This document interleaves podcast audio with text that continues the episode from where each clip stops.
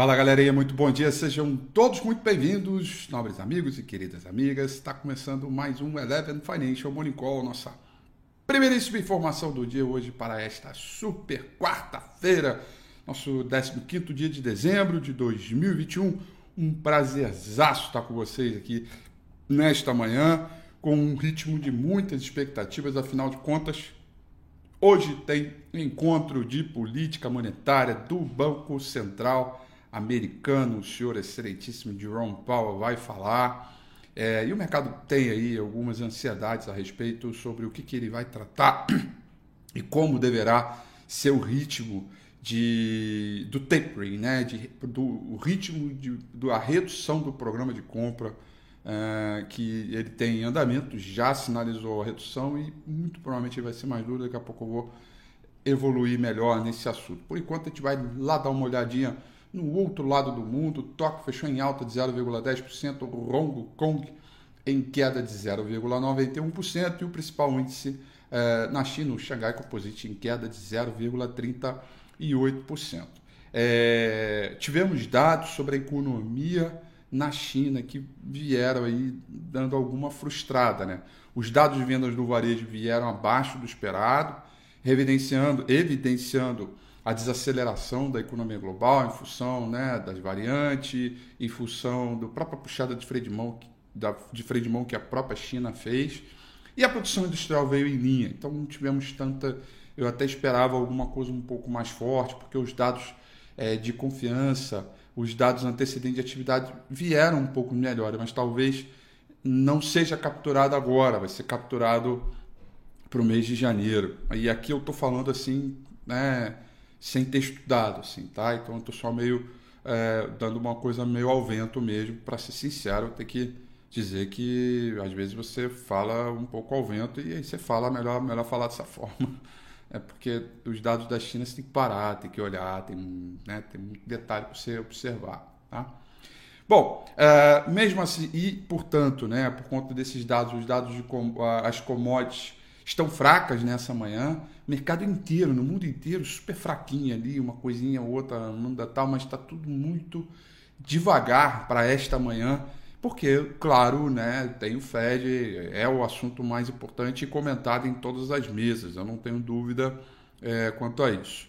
Petróleo vai caindo, petróleo Brent caiu em 38, petróleo WTI caiu em 63. Uh, ah, o principal contrato futuro de minério de ferro negociado lá em Dalian, com vencimento para maio do ano que vem, cotação em dólar fechou com uma leve queda de 0,20%. Tá? O índice futuro dos Estados Unidos, o chamado S&P 500 futuro, nesse momento cai 0,09, Nasdaq futuro caindo um pouco mais forte, caindo 0,33, o dólar index também cai. Né? Ou seja, os indicadores no contexto geral estão um pouco mais fracos, sim, tá? Ontem nós tivemos uma novidade ruim para o mercado global e foi um dos principais causadores. Eu não sei se vocês aqui assistem o Minuto Eleven, né? Mas é bem legal, acho que vale a pena você assistir e, e aproveita e baixa o aplicativo da Eleven Financial para você receber o Minuto Eleven gratuitamente na palma da sua mão. E, e ontem é, tivemos os dados de inflação ao produtor nos Estados Unidos, que também veio acima do esperado. Tá? Então já está muito evidente que a inflação, que a gente já antecipou há um tempão que ia chegar, ela chegou para valer. Tá? É, inflação no Reino Unido, também divulgada hoje, atingiu seu nível mais alto em mais de uma década. Né? Isso acabou levando aí a alta dos yields, dos títulos é, e do país e a valorização da sua própria é, moeda. Tá? O índice VIX comportadinho, né? 22,10, subindo apenas 0,96%, mas pode ter certeza que vamos ter aí um pega para capar mais tarde quando sair o Fed, é, certamente. Tá? Europa é, levemente no terreno positivo, ou melhor dizendo, majoritariamente terreno positivo, porém com um comportamento bem leve para esta manhã. É, Londres cai 0,25, Paris sobe 0,68 e o principal índice em Franco, na Alemanha, vai subindo 0,32%. Tá? Um comportamento aí, é, é, digamos assim, tranquilo, apesar de que né, os dados de inflação deram uma desacelerada na alta e, evidentemente, vamos todos aguardar o Fed para ver no que, que vai dar. Senhores e senhoras, senhoras e senhores, olha só, moedas emergentes vão tendo um desempenho misto, né? como lira e rang em queda, peso mexicano com uma leve alta e todas as atenções estão voltadas para o certamente estão voltadas aí para o, o, uh, o futuro americano e o dólar, né? em reflexo do que, que a gente vai vir por aí pela frente, tá? Vamos olhar a agenda do dia e a gente vai olhar inclusive o horário que vai sair o FED. Olha só. 9 horas da manhã, daqui a pouquinho, né? Nós vamos ter, é, daqui a 18 minutos, né, nós vamos ter aí é, o chamado IBCBR, que é o Índice de Atividade Econômica, medido pelo Banco Central, uma espécie de referência mês a mês de como está o andamento do PIB é, do Brasil. Tá? Espera-se um recuo para o mês de outubro de 0,40%. Tá? Depois, às 10 horas e 30 minutos, temos dois indicadores importantes dos Estados Unidos. O primeiro é o índice de Par State de manufatura e o segundo dado é o de vendas no varejo tá? É, dos Estados Unidos. Depois, ao meio-dia e meio, nós vamos ter é, os dados de estoques de petróleo bruto, né, medido pela DOE.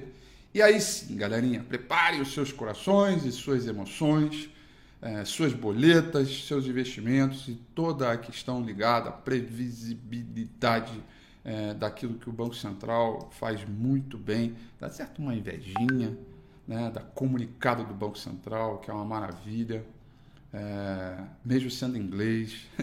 é uma maravilha e eu tenho uma certa invejinha, porque o comunicado do nosso Banco Central poderia ser nesse sentido, mas não é, mas é isso aí, vamos lá e vamos lá. O Fed, gente, a taxa de juros que vai permanecer estável, né, da maneira não vai ter alteração, vai começar é, às 16 horas, tá? Às 16 horas em ponto sai a taxa de juros, tá? E aí provavelmente vai ter uma ou duas linhas ali de um comentário breve, etc. E aí sim, às 16 horas e 30 minutos, ou seja, meia horinha depois, vamos ter o senhor excelentíssimo presidente do Banco Central americano, Jerome Powell, que vai falar numa entrevista coletiva. Então, como é que funciona? Ele divulga a taxa de juros, vai para a coletiva, na coletiva, lá na coletiva ele vai ler uma ele vai ler uma, uma um discurso dele, o um comunicado, tal é, que eu vou acompanhar aqui ao vivo a cores, né?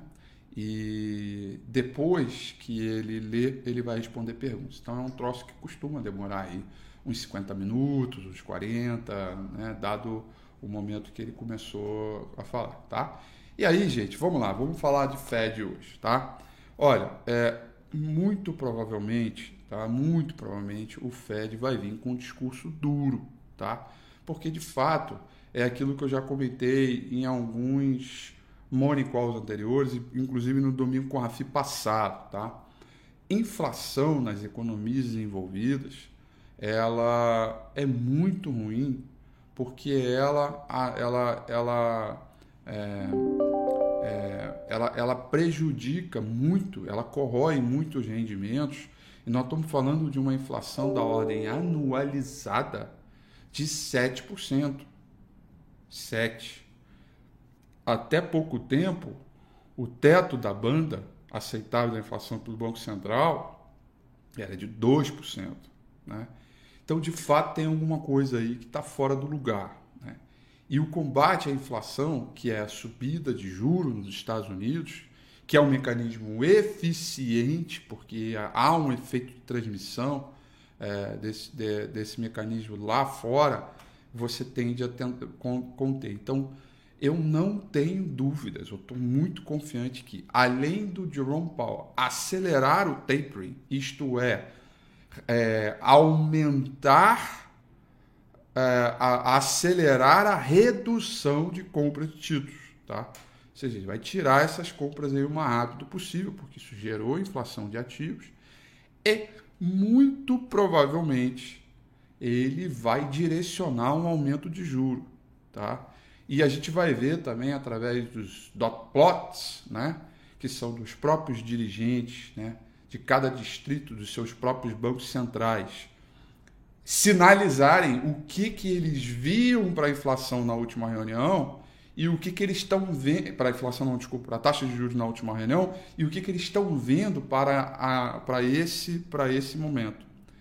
Portanto, na minha avaliação, o discurso vai ser muito duro e eu vejo um sinal de preocupação aqui é, no mercado global e muita atenção a todos vocês que estão me ouvindo, porque eu já venho falando isso no domingo com a FIA, eu estou aqui apenas confirmando o que eu já venho falando no domingo com a FIA, eu estou preocupado com o ritmo de mercado global, principalmente nos Estados Unidos, porque ele vem conduzindo uma tendência de alta, um bull market, nos últimos 18 anos. Na verdade, vamos botar 19, se quiser arredondar, 20. Tá? E pela primeira vez, nesse cenário inteiro por conta da interrupção da cadeia global, né, do supply chain, etc., nós estamos tendo efetivamente uma inflação verdadeira que corrói ativos, diminui previsibilidade de atividade econômica e reduz consideravelmente o poder de compra.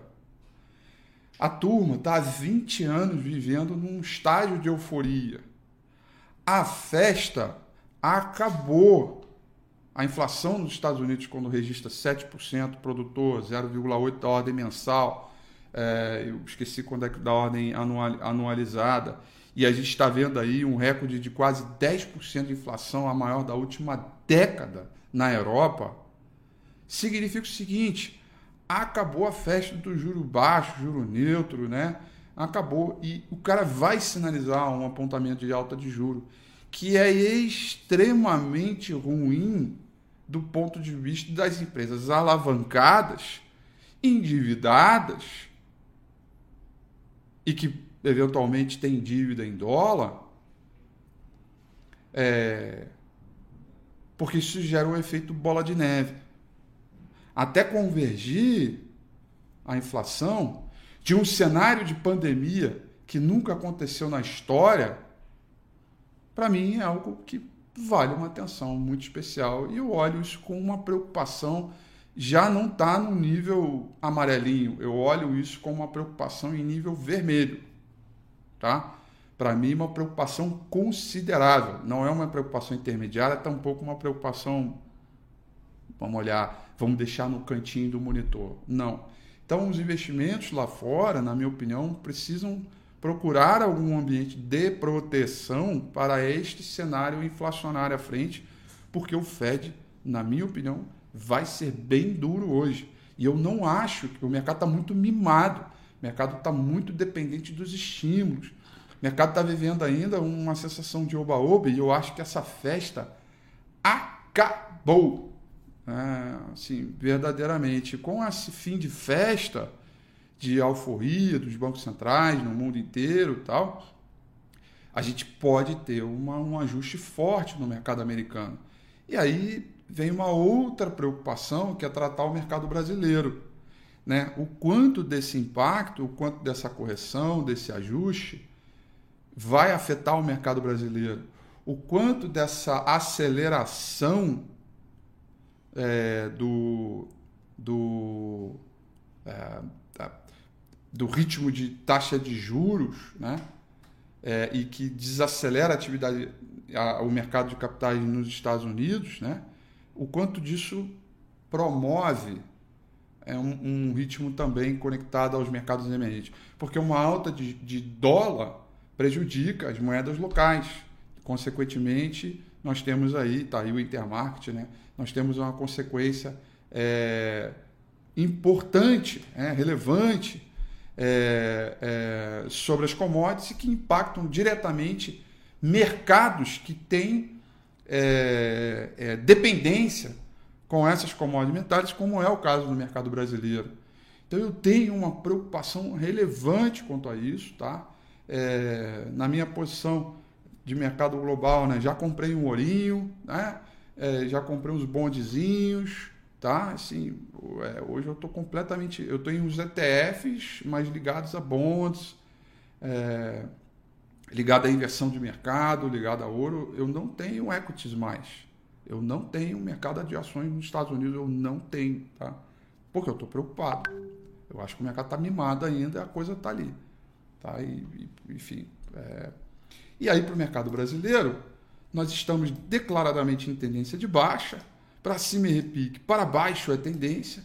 Estamos diante de uma correção dentro desse pequeno movimento terciário de alta aqui, né? A correção aconteceu. Temos algum teste, alguns testes importantes aqui 105, é, 700 até a região próxima aqui dos 104 e 500, tá? É, e, e, e, e aí, qualquer zigue-zague ascendente vai ser muito positivo nesse sentido, né? Qualquer zigue-zague, qualquer topo e fundo ascendente, um fundo maior que esse aqui, vai ser muito positivo do ponto de vista do repique, tá? Mas se ele não vier, né, e, e, e, continuar caindo, as chances da gente perder os 100 mil pontos e continuar zigue-zagueando para baixo para tentar fazer esse último suporte aqui em 93 mil pontos aumenta de maneira considerável, tá? Então, é, é, vamos lá, vamos, vamos, vamos entender aí como é que toda essa dinâmica vai acontecer. Quatro e meia, vou estar super conectado aqui, vou assistir ao vivo. Eu nem vejo o vídeo, né? Eu só ouço o áudio, porque ele é mais rápido e, e procuro aí, vamos procurar pistas, né? Sobre esse discurso, o mercado vai reagir, deve abrir, ficar um pouco agitadinho tal, mas aos pouquinhos, né? A gente é, é, vai entender como é que funciona essa dinâmica. É, para finalizar, para dizer para vocês, meus amigos e queridas amigas, que é, o índice Bovespa, por nossas questões locais, né, veio muito já para baixo. Está né? é, tá muito barato, a oportunidade de bolsa é gigantesca. É, apesar de algumas incertezas e a grande volatilidade inerente às eleições que vai acontecer ano que vem. Mas tem oportunidade, tá? Tem oportunidade. E o que passa na minha cabeça agora, que eu estou dividindo aqui com vocês, é, é, é o nível do quanto já está tão amassado aqui que a gente tem a capacidade de descolar é, do mercado global caso a coisa dê uma azedada. Eu, eu, eu, eu, eu sinceramente, estou bem preocupado. Eu já abri meu modelo para vocês, né? A gente fala dos quatro parâmetros importantes de identificação de análise técnica. Esses quatro parâmetros eles estarão tá, presentes no curso de Intermarket Análise, né, que é exatamente o que? Ponto número um, tá? É, o ponto número um, market breadth, né? Contagem dos ativos, percentual dos ativos, abaixo, acima da média móvel. A partir desse market breadth, que são as forças de inércia de mercado, digamos assim, nós temos as divergências, outro segundo, um segundo sinal importante. Né? Aí, a partir dessa divergência, né, a gente vai olhar o contexto é, da análise para ver se o, o, o, o, o price action né, reage é, em cima desses movimentos. Né? E que, que, digamos assim, Primeiro, a gente tem que olhar os próprios indicadores né, de tendência, se eles estão alterando, se estão mudando a configuração. E aí, depois, é o próprio price action, né? é o próprio ritmo de mercado do price action, para que a gente possa é, trazer aí a condição é, ligada ao mercado. Tá bom, galerinha? Desculpa o monicol mais longo hoje, mas eu senti a necessidade que eu tinha que falar de maneira pausada e, e olhar com alguma preocupação, dar um alerta sério, sem panicada, sem desespero nem nada sobre algo que eu acho que o mercado ele ele ele já sentiu, mas ele ele tá ainda leve, sabe? Ele falou Sabe quando tá pegando fogo, mas fala, não, é uma labareda tá, tá baixinha, tá tranquilo, né? Vamos ali, extintor de incêndio, eu já não acho que não. Daqui a pouco tá o negócio de, daquele do teto, né? Os, acho que é split, splinter, splinter, né?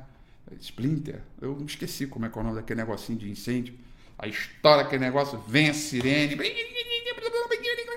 Aí pega, um, pega para capar. E eu não quero ter que tomar a decisão é, nesse dia. Então eu já tomei, pronto. já tomei. Bom, beijo no coração de vocês todos. Amanhã às 8h35 a gente comenta o que aconteceu hoje. Tchau.